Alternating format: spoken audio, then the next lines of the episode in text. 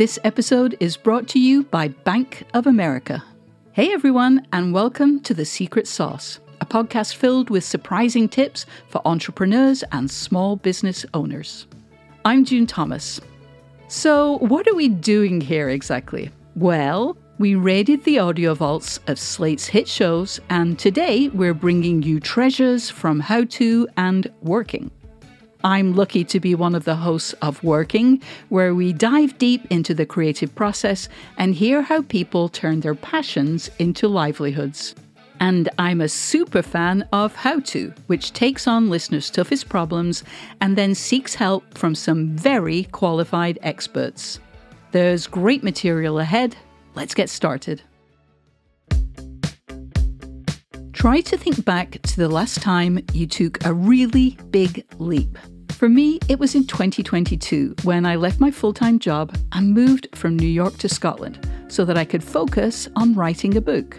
Well, for entrepreneurs, especially those just starting out, giant scary leaps are an everyday occurrence.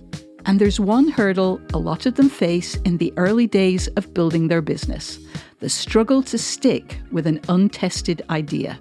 Maintaining that faith, even when advisors and potential investors tell them the concept is fundamentally different from how an industry works. A classic example is Airbnb.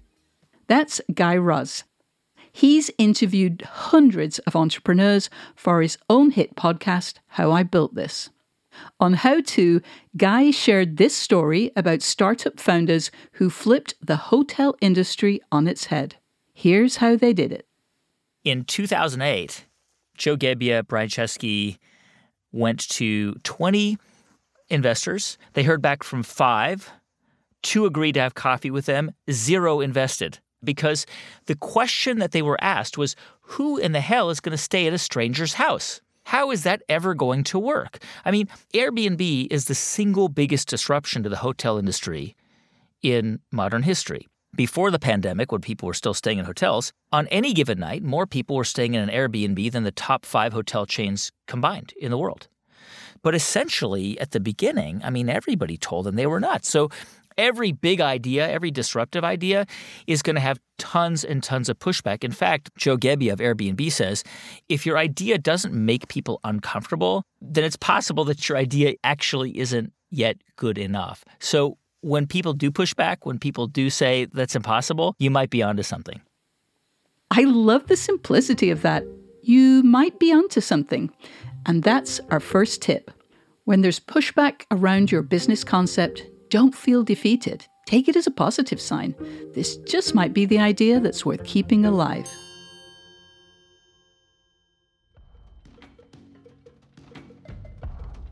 All right, so we're onto something. How do we keep it going? What do we need to stoke this fire? Turns out a team of fight choreographers has a fascinating approach to this.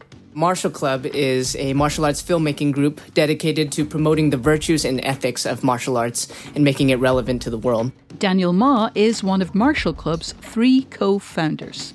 Ever since uh, we started gaining traction on the internet, we kind of developed a family around us. Today, Martial Club is best known for their fight choreography for the movie Everything Everywhere All at Once. The film's fight scenes are mashups that defy category elegant, fierce, and often downright wacky. These scenes were a key ingredient to the movie's critical, box office, and Oscar winning success. Martial Club's own path to success had a longer timeline.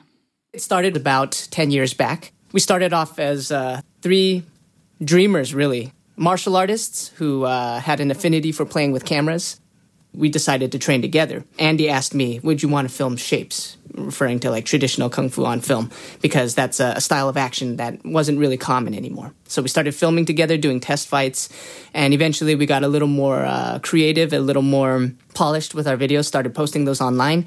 And over the years, traction started to build and build and build, and um, we realized that we had a dynamic amongst each other. For years, Martial Club workshopped and refined its choreography on YouTube. The trio committed to staying visible while evolving and growing, and honestly, being goofballs too.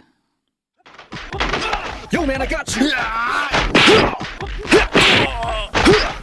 Uh, dude, what was that for? You freaking left me just now! Hey, guys, a little help? They were not perfectionists, and they didn't hide themselves away to figure out their best moves. Martial Club recorded their experiments, put it all out there, and slowly built a following. That consistent visibility allowed folks to discover them and eventually hire them, like the Daniels, the directors of Everything Everywhere All at Once. And that's our second tip. When you're constructing a livelihood out of your creative passion, take the time and care to workshop. And don't be afraid to show that full evolution publicly. It can really pay off. All right, so you've made the leap, you've started the business, you've put the time in to refine your product. But tricky workplace dynamics inevitably bubble up. It's something how to explored when they got this listener question. What do you do when your partner in life becomes your boss at work? If I miss a day of work, I have to email him the paperwork. If I'm going to be out of my office, then he's the one that gets notified that my faculty evaluations go to him. It's really gotten more interconnected in mm. ways I did not expect. To help this listener, How To turned to Carly Roney, co founder of The Knot the go to site for wedding planning. I managed all the content and creative side of things. David managed the finance and technology. Our partners managed advertising or different areas of the business.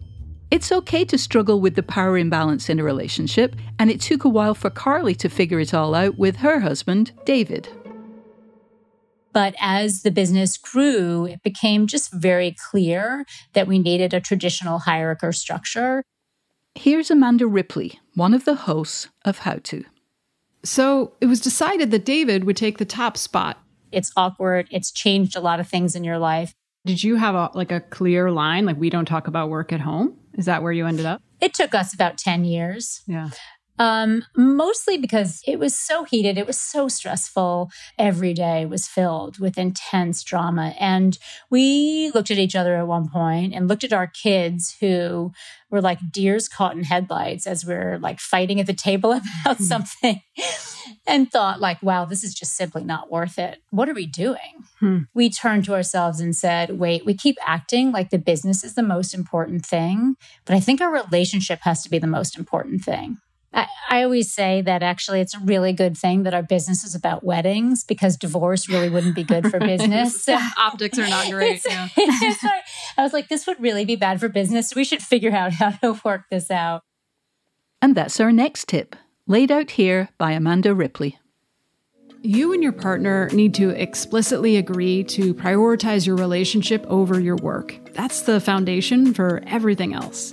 And also make it explicit when you want your spouse to listen as, well, your spouse and not your coworker. Or when you do want to talk shop. Don't let these things go unsaid. Good open communication. It's a philosophy that can extend to so many parts of your business. It can help you iterate and grow. Take this idea we explored on an episode of Working.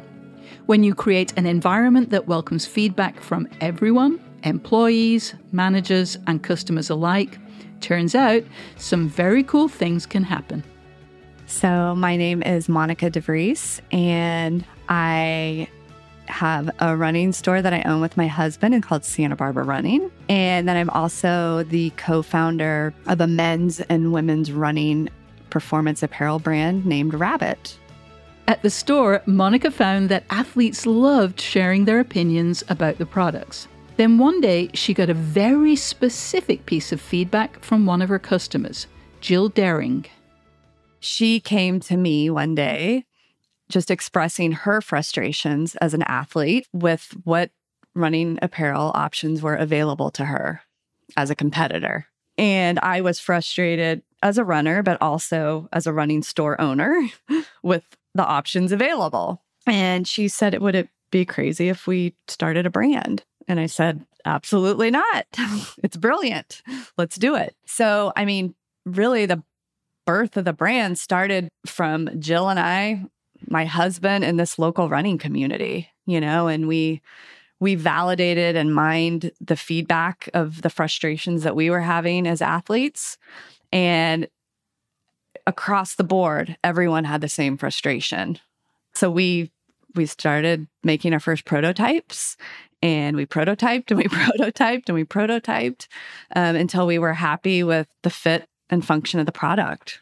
And I couldn't even tell you how many rounds we went through. on I mean, those first shorts, they were so hard. but yeah, I mean, we just kept testing until we were 100% happy. And now that brand is Rabbit. This magical single moment of customer feedback led Monica and Jill to create a brand together. And that's our next tip. Keep communication and feedback lines open with everyone, but especially with customers. There's a good chance it could lead to exciting innovation. But what about those really uncomfortable communication moments? A tricky one many small business owners face is this How do you fire a bad employee? It's a question How To host Charles Duhigg tackled with help from Bob Sutton. Bob is a professor of management science at Stanford and the author of books like Good Boss, Bad Boss. In three stages, Bob relayed how leaders need to think about firing preparation, conversation, and aftermath. One of the things to think about, given how emotional this experience can be, is where to have the conversation. Do not fire the person in a conference room or open space where other people can see them. Bring tissues. People start crying. You don't want to have them just slobbering all over themselves. So bring bring tissues. And it's really funny. She said, Don't put the box of tissues out so when they walk in, they see it. Bring it out later when they start crying. And there's one rule that's especially important do not apologize. Here's Charles. You should not say you are sorry, even if you want to. You're not doing the fired employee any favors by apologizing to them. You're just trying to make yourself feel better. You want to be as humane and caring as possible, but don't over explain. Um, so, this notion of sort of letting in doubt, it's really important for that person to have a clear understanding that the decision has been made. And once there's sort of like a crack in the armor, you have two problems. One is, in the worst case, somebody isn't fired who you wanted to be fired. They talk you out of it, and then and then the other case, you kind of just go on and on and on, and you potentially create right. legal problems for yourself and gossip, and, and, and you're prolonging what is just a terrible experience. So my uh, my CEO has fired a lot of both women and men. Says that uh, about half of them cry, including men. And uh, I asked her where she looked. She said, I looked them in the eye I express sympathy and compassion for them. But I was saying, don't you just want to sort of look down and, and let them cry? And her perspective was, no, you that's a point where you really have to show human compassion. I thought that was pretty interesting.